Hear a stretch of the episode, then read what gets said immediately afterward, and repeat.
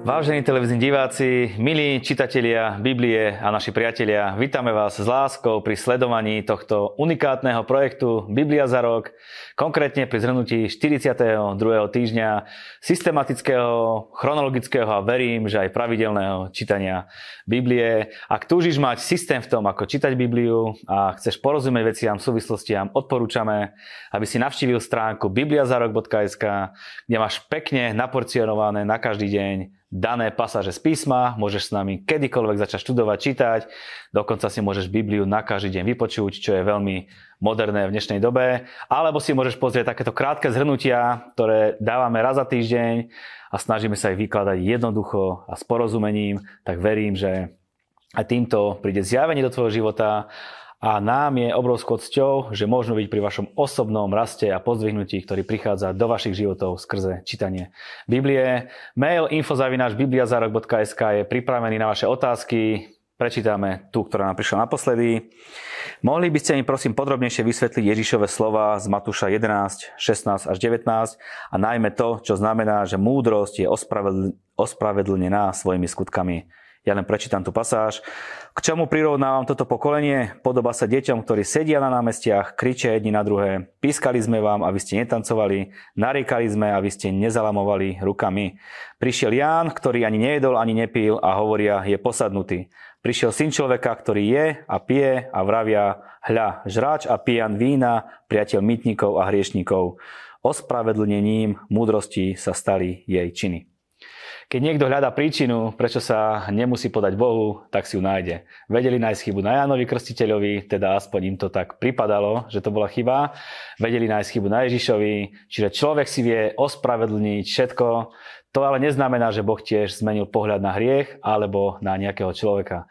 Roháčkov preklad hovorí, že múdrosť je ospravedlnená od všetkých hriechov. Vrátim sa v minulej relácii, rozoberáme Evanília, Matúš, Marek, Lukáš, Ján. Dnes v tomto budeme pokračovať a dnes tu máme opäť hostia, pastora Daniela Šobra. Daniel, veľmi rád ťa vidím, po nejakom čase sa vidíme, je na veľkosťou v mene celej relácie Biblia za rok, ťa radi vidíme. A ja som veľmi rád, že môžem byť opäť s vami. Ako sa máš? Dobre? Dobre, samozrejme. Človek, ktorý verí v Pána Ježiša Krista a číta Bibliu, sa ani nemôže mať ináč. No a opýtam sa ťa, prečo ju konkrétne ty čítaš? No, je to Božie slovo. A písmo hovorí, že Božie slovo je živé, účinné, že preniká do nášho vnútra a mení naše životy a pre mňa je Biblia každodenným chlebom už skoro 30 rokov. A, a je to fantastické. A nielen to, že je pre mňa inšpiráciou, ale v poslednej dobe si veľmi uvedomujem to, že ma spája so všetkými generáciami veriacich, ktorí boli predo mnou. Predstavte si, že už e, viac ako 2000 rokov, v prípade starej zmluvy aj 3000 rokov, ľudia čítajú stále tú istú knihu a ich viera sa spája s mojou vierou a je to obrovská sila, lebo je to slovo, ktoré je dokázané a ktoré, ktoré je silné a účinné, ako som Áno, už povedal. Spája sa aj s vierou mojou a aj všetkých našich čitateľov a divákov. Rozoberáme Evanília, Matúš, Marek, Lukáš, Ján. Doteraz nebol priestor na to, aby nám ich niekto rozobral, konkrétne Matúš, Marek, Lukáš, Ján, veľmi stručne. Uh, taký možno tvoj pohľad a prečo sú vôbec štyri Evanília a myslím si, že si vhodný adept mm. na to, aby si nám to vysvetlil. No, štyri Evanília sú jednoducho preto, že to tak Boh chcel. A inšpiroval svojim duchom štyroch rôznych autorov, eh, ktorí boli jednak očitými svetkami v prípade eh, Matúša eh, a Jána a v prípade Lukáša a Mareka to mali časočne sprostredkované tie udalosti, ale mm, písali tak, ako oni to videli, ako oni to vnímali, Duch Svetý si to použil a je to ako keby sme mali zábery na pána Ježiša zo štyroch rôznych kamier, zo štyroch rôznych úhlov. Napríklad aj vo futbale, keď sa posudzuje nejaká sporná situácia, tak sú rôzne zábery a nie zo všetkých je preu, preukázateľné to, to, o čo ide a preto každý z evangelistov nám poskytuje také rôzne detaily. Eh, každý pochádzal z trochu iného prostredia. O Matúšovi vieme, že bol, že bol eh, colník, eh, bol to, bol to žid a Ježiša vyobrazuje ako židovského kráľa.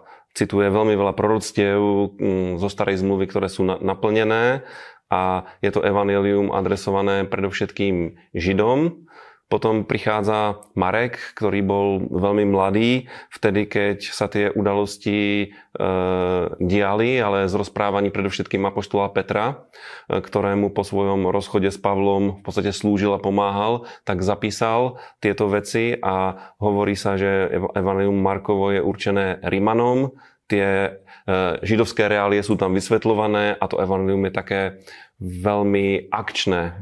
Má, má spát, je najkračšie a veľmi často sa tam objevuje to veľmi zaujímavé slovíčko zrazu, že zrazu sa niečo udialo, je to také, také veľmi dynamické. Potom prichádza Lukáš, ktorý bol intelektuál, ako jediný z evangelistov nebol žid, e, bol to grék, bol to lekár, ktorý cestoval za poštolom Pavlom a jeho evanelium je najobsiahlejšie, všetko tam vysvetľuje, vysvetľuje tam rôzne tie židovské sviatky, reálie, tak aby to mohli pochopiť pohania, Gréci a jeho, jeho evanelium zobrazuje Ježiša ako, ako človeka, proste jeho život, detaily z jeho života. Nájdeme tam aj také veci, o ktorých iní evangelisti nepíšu.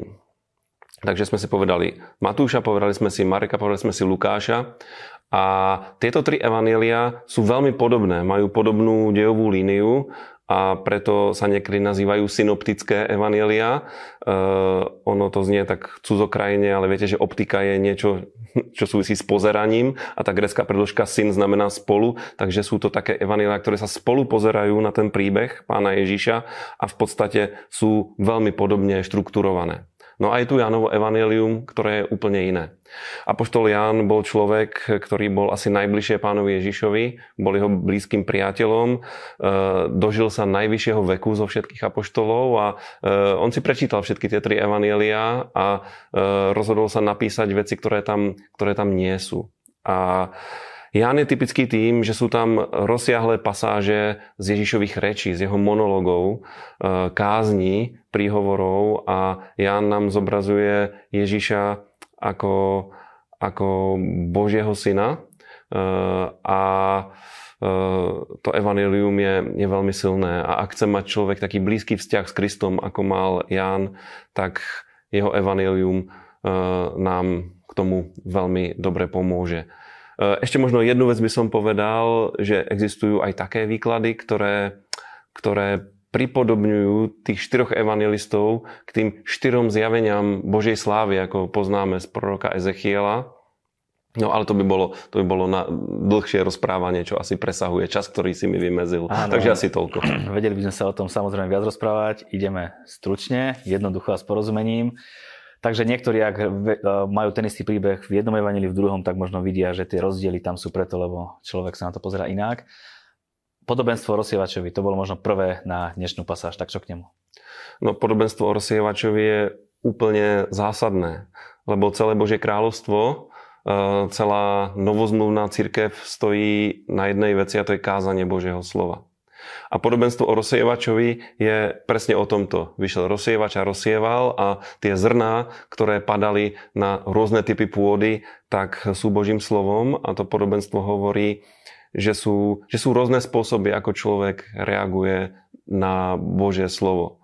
Je tam spomenuté, že niektoré zrná popadali na cestu alebo vedľa cesty a vyzobali ich nebeskí vtáci. Hovorí sa o tom, že keď človek počúva slovo a počúva ho len tak plitko, povrchne, že veľmi ľahko proste eh, tento svet, démonické sily a diabol ukradnú slovo z ich srdca. To je taký asi najhorší spôsob. Potom je tam eh, zrno, ktoré padlo na skalu a to zrno veľmi rýchlo vyklíčilo, vzýšlo ale nemal dostatočnú hĺbku pôdy, nemal dostatočne hlboké korenie, tak keď prišla horúčava, tak uschlo. A to hovorí o ľuďoch, ktorí počúvajú Božie slovo, súhlasia, prikyvujú, dokonca ho nadšene e, počúvajú, ale nemajú v sebe tú hĺbku, to znamená, ich nadšenie vydrží len veľmi krátko. No, ďalšia skupina ľudí sú ľudia, ktorí príjmú slovo do relatívne dobrej pôdy, ono vzíde a rastie, ale v tej pôde okrem tohto slova sa nachádzajú aj iné veci a to je to trnie. Slovo e, zasiaté do trňa a to sú rôzne starosti, obavy, úzkosti e, z vody tohto, sveta, ktoré vedia slovo udusiť. No a posledná kategória, tá úplne najlepšia, A je zaujímavé, že každý evangelista o tom hovorí trošku ináč. E, niektorí hovoria, že to slovo príjme s vierou, Druhý hovorí, že ho príjme tak, že mu rozumie, že ho chápe. Ďalší hovorí, že ho príjme v takom čistom, úprimnom srdci. A toto, sú, toto sú, to je nádherný príklad, ako sa tí evangelisti doplňajú.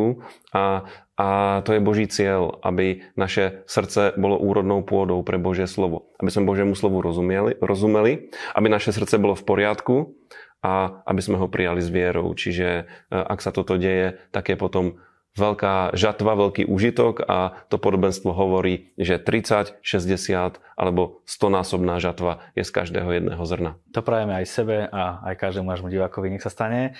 Ďalej bolo utišenie burky, burky Ježišom. Uh, to je krásny príbeh, e, pri ktorom pán učí učeníkov viere. Uh, idú na lodi cez more a odrazu sa strhne búrka a pán Ježiš spí a učeníci to vnímajú ako ohrozenie vlastného života, lebo písmo hovorí, že, že voda sa im valila do lode, oni sa báli, že, že sa utopia, tak zobudia pána a položia mu takú zajímavú otázku. Nedbáš, že hynieme? Preložené, preložené do modernej slovenčiny. Pane, tebe je jedno, že sa tu všetci utopíme a pán Ježiš hovorí, e, ako dlho vás budem znášať ľudia malej viery a vlastne hovorí o tom, že keď má človek vieru, tak sa nemusí bať žiadne búrky a potom veľmi ľahko prikáže. Búrka skončí a učeníci žasnú. A je to, je to krásny, inšpiratívny príbeh, že Boh je s nami. Niekedy sa nám môže zdať, že spí, že nereaguje na nás, nevnímame jeho prítomnosť, ale je to naša viera, ktorá nám pomôže cez takéto obdobie sa dostať. Fantasticky spále mal Ježiš. Nech sa deje čokoľvek, proste keď spím, tak spím. Áno, áno. Nenazdávajte sa, že som prišiel priniesť pokoj na zem. Neprišiel som priniesť pokoj, ale meč. Lebo som prišiel postaviť syna proti otcovi a dceru proti matke a nevestu proti svokre a vlastní domáci budú človeku nepriateľmi. Kto miluje otca alebo matku viac ako mňa, nie je ma hoden. A kto miluje syna alebo dceru viac ako mňa, nie je ma hoden. Nie je celkom tvrdé? Je to tvrdé a je to jeden z paradoxov Ježišovho učenia, lebo na jednom mieste hovorí, to možno ešte sa k tomu dostaneme v ďalších čítaniach, že, že prinášam vám pokoj. Svoj pokoj vám dávam, mne ako dáva svet. A tu hovorí, nemyslete si, že som priniesol pokoj. A ten paradox spočíva v tom, že skutočne zväzť o Ježišovi Kristovi je, je taká naliehavá a taká radikálna, že viera v Krista je jediným spôsobom, ako človek môže byť spasený a môže mať odpustené hriechy. A pre židovskú kultúru to skutočne znamenalo e, uznať Krista za Mesiáša a to bolo predmetom mnohých sporov a častokrát práve v rodinách e, môže dojsť k tomu, že keď sa niekto obráti, tak to vypôsobí napätie. Ale pán e, nemá za cieľ prinášať konflikty do spoločnosti, ale tá, tá, tá správa, tá zväzť je, je taká radikálna, že úplne prirodzene vedie k rozdeleniu e, medzi teda rôznymi názorovými skupinami a e, pán po nás chce jednu vec, aby sme boli ochotní toto riskovať. Že keď sa obrátime, že nás niekto nebude mať rád. My sme povolaní milovať všetkých. My nie sme nástrojom tohto rozdelenia. My milujeme aj tých, ktorí sa neobrátili a snažíme sa im slúžiť, ale problém je ten, že naliehavosť a radikalita Evanielia vyvoláva u niektorých ľudí, až by som povedal, že alergickú reakciu a odpor. Mm-hmm. Častočne to je spôsobené teda ľudskou prirodzenosťou, častočne aj demonickými silami, ktoré môžu byť prítomné v ľuďoch, v rôznych svetonázoroch. Za koho ma pokladáte vy? Pýtal sa Ježiš učeníkov, Peter neváha odpoveda. No toto je, toto je asi kľúčové v celom evaníliu. Je to úplne uprostred, jednak Markovho evanielia aj Matúšovho evanielia. Bolo to tzv. Eh, vyznanie Petrovej pri Cezarej Filipovej. Pán položil otázku, za koho mňa ľudia, eh, ľudia pokladajú. A tá odpoveď je, je úžasná, lebo ľudia sa vôbec nezmenili. Čo človek, to nejaký náboženský názor. Tak jedni ho pokladali za Mojžiša, iní za Eliáša, ďalší za nejakého, nejakého z prorokov. Čiže mali rôzne náboženské teórie o tom, kto je Ježíš. A keď sa pán spýtal, a za koho mňa vy pokladáte, tak Peter ako prvý povedal veľmi jasne, že, že ty si Mesiáš, ty si Kristus, syn živého Boha, ty si Boží Mesiáš. A e, tento postoj a prístup ku Kristovi je, povedal by som, jediný spasiteľný. Ľudia, pre ktorých je Ježiš múdrým človekom, alebo nejakým prorokom, alebo niekým, kto, kto nejakým spôsobom prišiel založiť nejakú novú organizáciu, církev, alebo sa venovať nejakej sociálnej práci, e, tak tí ľudia nemôžu mať benefit z Kristovho vykupiteľského diela. Na druhú stranu, tí, ktorí ho vyznajú ako Mesiáša, tak sú zachránení a pán na to reaguje, mm. pochválí Petra a hovorí, e, Peter, ty si skala a na tej skale postavím svoju církev. To znamená, to znamená ocenil e, Kristovo nebo Petrovo zjavenie v tejto veci. Vraví, to ti nezjavilo telo a krv, ale môj otec, ktorý je v nebesiach. A viacerí vykladači sa domnievajú, že hoci povedal Petrovi, ty si skala, a potom ho aj nazývali, že, že že, že Petros, čo nie je úplne presne skala, ale kameň, e, tak ale nehovorí to o dôležitosti Petra pre spasenie, ale o dôležitosti toho zjavenia tej skaly. Lebo málo kto vníma, niek- niektorí tým odôvodňujú, povedzme, pápežský primát a takéto veci. Ale všimnime si, že v tom istom texte, pár riadkov ďalej, Peter reaguje úplne telesne a snaží sa vyhovoriť pánovi tú skutočnosť, že by mal byť obetovaný a ukrižovaný. Hovorí, pane, to sa ti nikdy nestane. A všimnite si, čo mu Ježiš hovorí. E, pár riadkov predtým povedal skala a teraz hovorí, choď za mňa Satan. Takže to musíme vidieť, že tá kvalita nebola v Petrovi, ale v tom zjavení, ktoré mu dal otec. A to je zjavenie, ktoré potrebuje mať každý človek. Je to kľúčové, kým je pre nás, kým je pre teba ak nás teraz počúvaš, milý poslucháč, kým je pre teba Kristus? Ak je Mesiášom, ak je záchrancom tvojim osobným, vieš prijať to, čo on svojou obeťou na kríži pre teba vykonal. Ak je len múdrym človekom, prorokom, uh, tento, tento Boží benefit z, toho, z takejto viery človek nevie prijať. Zamýšľal si sa niekedy nad tým, prečo je táto pravda o tom Petrovom vyznaní o tej skále prekrútená v, v tradícii? No tak e, častokrát sa deje e, v dejinách, že ľudia využívajú biblické texty pre svoje zámery. Nie, že čítajú biblické texty a potom im podriadia svoj život, ale vieme, že určitým, určitým historickým vývojom, a vôbec to nebolo od začiatku cirkvy, e, nejaké možno druhé až tretie storočie, rímsky biskup si začal uplatňovať primát alebo nadradenosť nad ostatnými biskupmi, nad ostatnými patriarchami, napríklad antiochejským, konštantinopolským a ďalšími a začal to týmto zdôvodňovať, že on je vlastne potomok, následok, následník mm. Petrov. No, toto má niekoľko problémov. Jednak grecký text hovorí e, o skale, že je to Petra a o Petrovi, že je Petros, čiže kameň.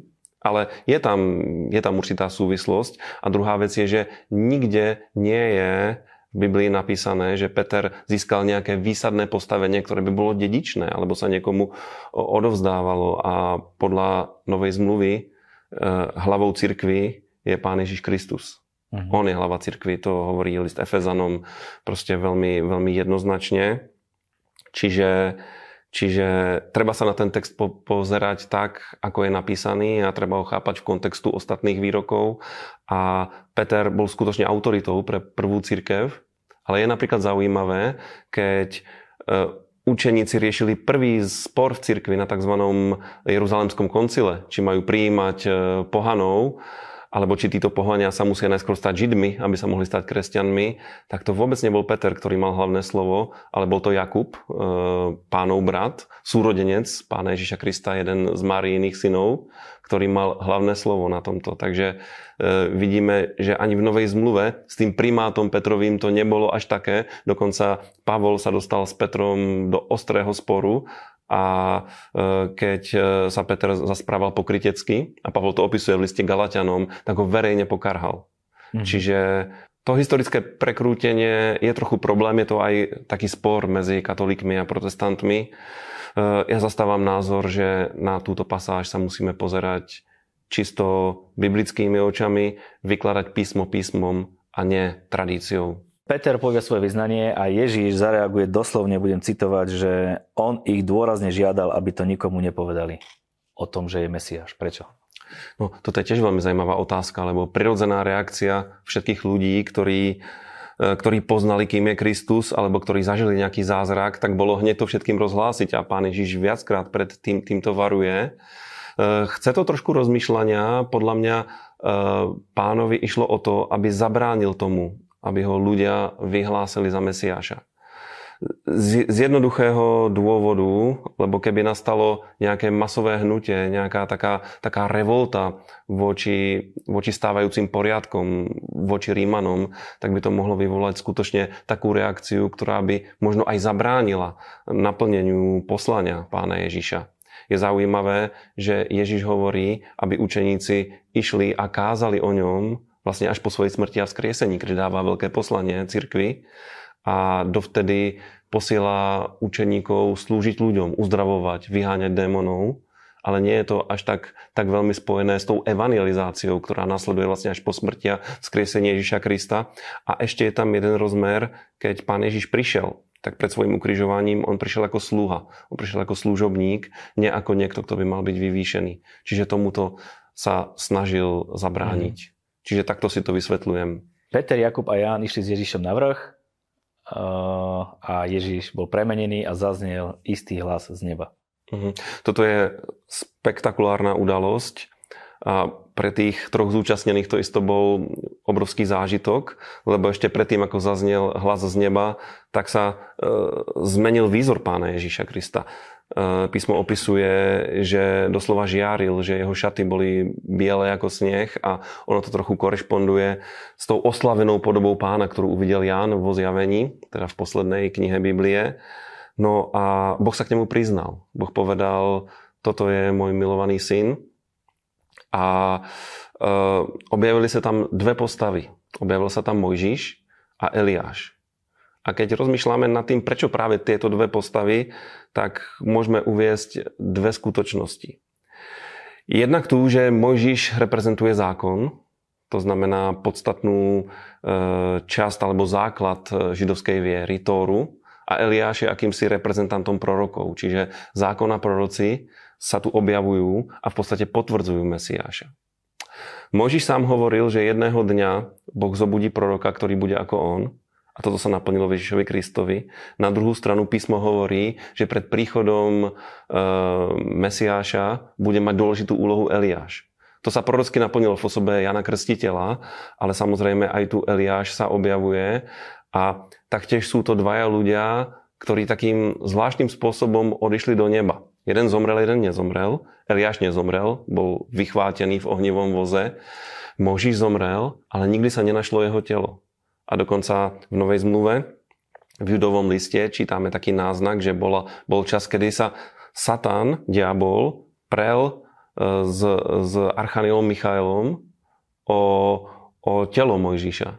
Takže je veľmi pravdepodobné, že Mojžišovo telo bolo vzaté do neba. Je, je, je dosť možné, že zažil aj vzkriesenie a že, že Mojžiš a Eliáš sú v nebi v tele. Je ešte jedna osoba, ktorá bola vychvátená a to je Henoch. Takže, takže toto je, toto je zaujímavé. Čiže zákon a proroci potvrdzujú Mesiáša a e, ukazujú na ňo a myslím si, že pre tých učeníkov, ktorí to videli, to znamenalo strašne veľa a e, verím tomu, že o pánovi nikdy nepochybovali. Mm-hmm. Čítali sme príbeh o uzdravení posadnutého chlapca? E, hneď na to, ako sa vracali z vrchu k učeníkom, ktorí na nich čakali, tak tam jeden zúfalý otec e, prišiel za Ježišom a hovorí mu, pane, zlutuj sa nado mnou, lebo môj syn je ťažko posadnutý, pravdepodobne mal epilepsiu alebo nejakú takúto chorobu, má záchvaty a prosil som tvojich učeníkov, aby, aby vyhnali toho démona a oni to nevedeli. A Ježiš opäť povie taký, taký svoj taký mierne karhavý výrok, že ohoví ľudia malej viery. to znamená, hovorí, že, že čokoľvek robíme v službe, tak je to predovšetkým otázkou viery a potom dáva taký dodatok, že, že takýto démon nevidie ináč než cez, cez modlitbu a pôst. To znamená, my musíme zmobilizovať vieru a potom robiť duchovné skutky, to znamená modliť sa s touto vierou a pôstiť sa, aby sme posilnili modlitbu a vtedy dojde k oslobodeniu a samozrejme chlapec bol, bol oslobodený a učeníci možno boli trochu zahambení, ale zároveň si myslím, že boli povzbudení, lebo videli, že sa to dá. Medzi ľuďmi nastáva taký boj o prvenstvo, kto je väčší, kto bude väčší v Božom kráľovstve. Ježiš ich schladil troška. Áno, človek je človek a môžeme to vidieť aj dneska v cirkvách, že je určitá rivalita, možno niekedy aj medzi služobníkmi, pastormi. Nikdy to nie je dobré a to sa samozrejme týkalo účeníkov. A pán Ježiš im povedal krásny princíp, že ten, kto chce byť prvým, tak musí byť služobníkom všetkých. Že on bol povolaný, aby slúžil a preto bol vyvýšený a krásne to vysvetľuje Apoštol Pavol v liste Filipanom, e, kde hovorí, že v učeníkoch by malo byť také zmýšľanie, aké bolo v Kristovi Ježišovi. On, hoci bol Bohom, tak sa ponížil. Písmo hovorí, že sa vzdal svojho božstva, doslova vyprázdnil sa zo svojho božstva, stal sa človekom, e, potom sa stal otrokom, to znamená sluhom, potom podstúpil smrť na kríži, veľmi potupnú, a potom došlo k tomu, čo Boh robí v živote pokorných ľudí. A síce, že ich povyšuje a pána Ježíša až takým spôsobom, že mu dal meno, ktoré je nad každé meno, aby sa pred týmto menom poklonilo každé koleno na nebi, na zemi aj pod zemou. A pán Ježíš, možno nie týmito Pavlovými slovami, ale učeníkom hovoril, že veľkosť v Božom kráľovstve spočíva v tom, keď sme ochotní slúžiť, možno sa vzdať nejakých osobných výhod, pokoriť sa a a robiť to, k čomu sme povolaní. Rozlúčili sme sa v čítaní s Janom Krstiteľom, ktorý zomrel. Áno, toto bola tiež veľmi dôležitá udalosť, ktorá si myslím, že pána zasiahla, lebo mm, neviem, či to čitatelia vedia, lebo nie, oni boli príbuzní. E, Jan Krstiteľ bol rodina Ježišova a boli bratranci alebo vzdialení bratranci. Mm a Jan Krstiteľ bol tým hlasom volajúcim na púšti a pripravoval pánovi cestu. On prišiel v tom Eliášovom duchu a bol zavraždený úplne hanebným spôsobom, pretože karhal ehm, Herodesa za to, že žije e, s manželkou svojho brata. No a tá nahovorila so svoju dceru a takou intrigou vlastne získala to, že on jej povedal, že urobí všetko, čo si bude prijať, tak si pýtala hlavu Jana Krstiteľa. To znamená, Jan Krstiteľ bol stiatý a je zaujímavé, že práve od tohto momentu ako keby e, narastie tá verejná služba pána Ježíša. Že, že odrazu je viditeľnejší a aj v tom je také zjavenie, že ako prichádzajú služobnosti po sebe, tak keď jedna uvoľní miesto, tak tá, tá druhá vie narásť. A e, pán mal veľmi rád Jana Krstiteľa. Však on bol prvý, ktorý ano. verejne odhalil, kým Ježiš v skutočnosti je. Asi každý vo svete vie, že Ježiš chodil po mori, aby sme si o tom čítali. Áno, to je jeden z ďalších príbehov, ktorý, ktorý sme čítali. Ehm, raz učeníci dostali od pána príkaz, aby sa preplavili cez more. No a pán ešte ostal na tom druhom brehu a modlil sa a potom sa za nimi vydal a kráčal po mori a učeníci sa strašne zlakli lebo nevedeli, že to je pán a vedeli niekoho, kto sa k ním blíži, tak kričali od strachu, že to je prízrak, že to je príšera. A pán ich potom upokojil, že, že nebojte sa, ja som. No a je tam krásna reakcia apoštola Petra, ktorý hovorí, páne, ak si to ty, tak povedz slovo a ja pôjdem ku tebe. A Ježiš mu povedal, poď. A Peter vyšiel a rovnako ako pán chodil po vlnách mora. Aj v tom veľké poučenie, lebo pán Ježiš sám hovoril, že budeme robiť skutky, aké robil on, a potrebujeme k tomu jednu jedinú vec a to je viera. A to, že ide o vieru, sa krásne ukázalo na tom, že keď, keď Peter hľadel iba na ten Ježišov výrok, poď za mnou, poď ku mne, hľadel na Ježiša, tak kráčal po vode. Ale keď e, sa pozrel na to, že fúkal vietor a že boli vlny, tak dostal strach. A mal kto si uvedomuje, že protikladom viery nie je neviera, ale protikladom viery je strach. Hmm. Lebo viera je smelá, viera je si istá. A keď je zneistená, tak sa človek začne topiť. A vieš, čo sa mi na tomto príbehu páči úplne najviac? Že aj keď Peter pochyboval a začal sa topiť, tak pán ho nenechal sa utopiť. Vystrel ruku a zachytil ho. A tak je to aj s nami. Pán chce, aby sme mali vieru, my rastieme vo viere ale v tých momentoch, kedy z nejakých dôvodov sa nám viery nedostáva, tak je tu stále Kristus, ktorý vie prejaviť svoje milosrdenstvo, chytí nás za ruku a prevedie nás cez akúkoľvek situáciu, ktorú, ktorej by sme mohli čeliť. Vďaka Bohu. Ja som ten živý chlieb, čo zostúpil z neba. Kto je moje telo a pije moju krv, má väčší život a ja ho vzkriesím v posledný deň. Veď moje telo je pravý pokrm a moja krv je pravý nápoj. Kto je moje telo a pije moju krv, zostáva vo mne a ja v ňom. Toto bola jedna z najdôležitejších a zároveň pre Židov najkontroverznejších kázní pána Ježíša Krista. Je zaujímavé, že hneď po tej kázni e, sa mnoho ľudí urazilo a proste odišli a nechceli už mať s Ježíšom Je napísané, že tvrdá je táto reč. Kto to má počúvať? tvrdá je táto reč. No v podstate, keby sme to zobrali doslovne, tak on ich nabádal na kanibalizmus. Hej, že budete jesť moje telo, piť moju krv. A ja som presvedčený, že toto, toto je chápané duchovne a zároveň to musíme zobrať veľmi vážne. Lebo Ježiš hovorí, ja som chlieb, ktorý zostúpil z neba. A ako dával uh, Boh skrze Mojžiša ľuďom manu, a Ježiš to tiež uh, zmienuje na púšti, chlieb z neba, tak prišiel Kristus.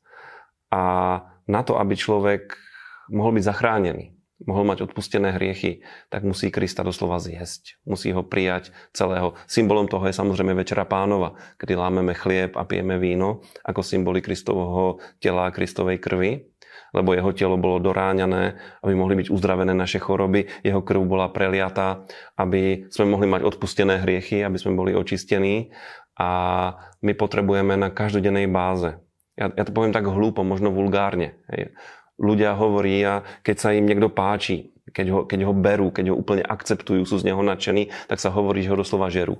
Hej, to je také možno kus vulgárne, ale ja si myslím, že to je jediný spôsob, ako môžeme pristúpiť k Ježišovi. On je tak vynimočná osoba, taká, taká podstatná osoba pre naše spasenie. Boh, ktorý sa kvôli nám stal človekom a my ho potrebujeme zjesť so všetkým. Či sa nám niektoré jeho slova a výroky páčia alebo nepáčia musíme ho proste zjesť. Tí ľudia, ktorí to tam počúvali, toho neboli schopní. Odišli, urazili sa. Ale my si nemôžeme dovoliť vyberať len nejaké výroky z Biblie, ktoré sa nám páčia a tie ostatné ignorovať. Treba to vziať všetko, treba zobrať Krista, treba ho zjesť. Podobným spôsobom mali jesť veľkonočného baránka Izraeliti a museli ho zjesť celého, nesmelo z neho nič ostať. A takýmto spôsobom treba prijať Krista. To znamená, ja rozumiem tomu, že každý deň vierou prijímam Krista, celého Krista, doslova ho zjem, akceptujem ho.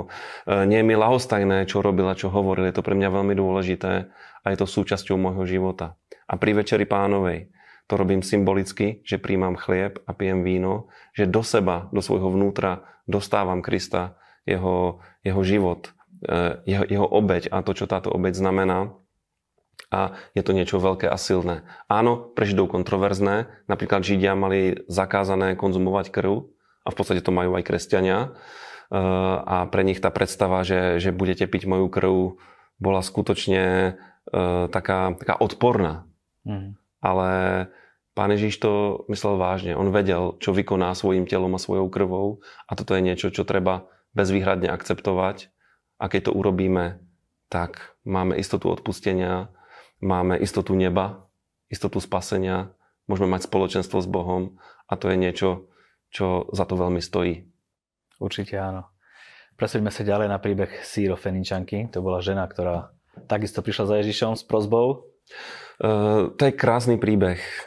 Opäť príbeh o sile viery, lebo to je možno, možno jediný prípad, keď za Ježišom niekto prišiel a pán ho odmietol. Uh, táto syrofenická žena E, ktorú pán stretol, keď sa vybral úplne, úplne záhadne mimo územia Izraela do krajín Týru a Sidónu. Pravdepodobne len kvôli tejto žene. A ona ho stretla a kričala na ňo, syn Dávidov, zmiluj sa nado mnou, lebo moja cerka veľmi trpí, je trápená démonom, je chorá. A Ježiš ju úplne ignoroval. A ona stále dobiedzala, kričala, volala. Učeníci sa nahnevali a hovorí, hovoria pánovi, pošli ju preč, veď za nami kričí, iba na hambu to je. A e, Ježiš, Ježiš sa k nej otočí a hovorí jej, počúvaj, ja som poslaný iba k strateným ovciam z domu Izraelovho. A nepatrí sa zobrať chlieb, ktorý je určený deťom a hodiť ho psom. Takže pán ju odmietol a urazil. Mm. Doslova ju nazval psom čo pre blízkovýchodnú kultúru je strašná urážka. Hej, pre nás možno až tak nie, lebo my máme psov, radi, ale, ale pre, pre blízkovýchodných ľudí pes je nečisté zviera.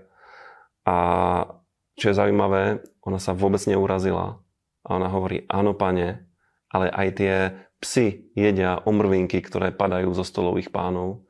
Takže ona vravela, počúvaj, môžeš ma považovať za menej cenu, ale mne stačia tie omrvinky. Ja nemusím mať to hlavné, stačia mi omrvinky. A pán Ježiš vtedy sa veľmi začudoval. Vraví, takú veľkú vieru som nevidel v Izraeli. A e, my vieme, že v ten moment e, démon odišiel od jej cery a ona keď sa vrátila domov, tak ju našla zdravú. A e, opäť, opäť je to o viere. A je to o tom, že aj keď človek možno aj z biblického pohľadu je handicapovaný, nehodný, nečistý, jeho život nesplňal nejaké tie morálne kritéria Božie, tak svojou vierou a svojim obrátením sa k Ježišovi môže byť zachránený takisto ako tí, čo sú povedzme dokonalejší od Neho. Veľa ľudí rieši, ako platiť dane, či platiť dane a každý z nás by chcel nájsť nejakú takú zlatú rybku, ktorú sme si čítali. Áno, aj, aj tento príbeh máme. Uh, ja chcem zdôrazniť to, že pán Ježiš vždycky bol zaplatenie daní a keď ho chceli aj nachytať, uh, a to, to nebolo v našom čítaní, čo sa pýtali, či treba platiť daň cisárovi alebo Bohu, on hovorí obidvom.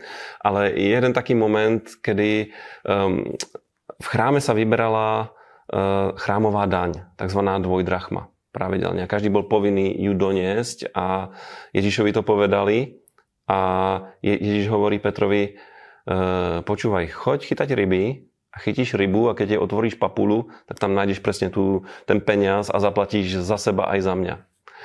A toto je nielen príbeh o Božom zaopatrení, že pán sa postará, ale aj o tom, že pán sa o nás postará skrze to, čo vieme.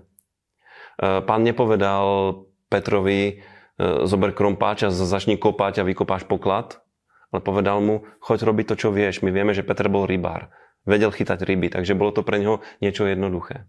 A odkaz je v tom, že cez jednoduché veci, cez to, čo, čo vieme a v čom sme dobrí, nás Boh vie požehnať. A že keď budeme robiť to, čo vieme e, s vierou, tak budeme nachádzať tieto zlaté mince, strieborné mince, tieto, toto, toto Božie požehnanie. A je to veľké povzbudenie pre človeka, že, že Pán sa o nás stará cez to, čo vieme, cez našu prácu, cez naše schopnosti. A keď treba zaplatiť daň, požehná nám aj tú daň. Tak, nech sa stane. Daniel, veľmi príjemné, príjemná debata, príjemný rozhovor, príjemné zhrnutie. Ako by, aký máš to pocit? Dobre?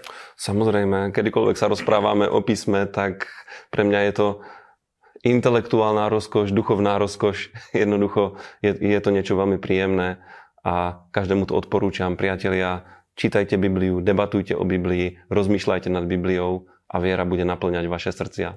A to sa naozaj deje, keď počúvame reakcie ľudí, ako sa stretávajú, rozprávajú o Biblii, hovoria si, koľko sú pozadu, koľko sú popredu v čítaní a je to veľmi dobré, príjemné.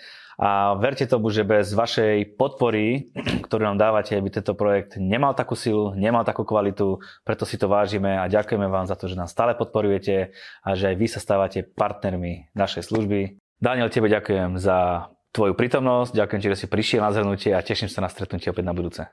Bolo mi potešením, rád som bol s vami a aj ja sa teším. My vám prajeme úspešný týždeň pri čítaní Biblie.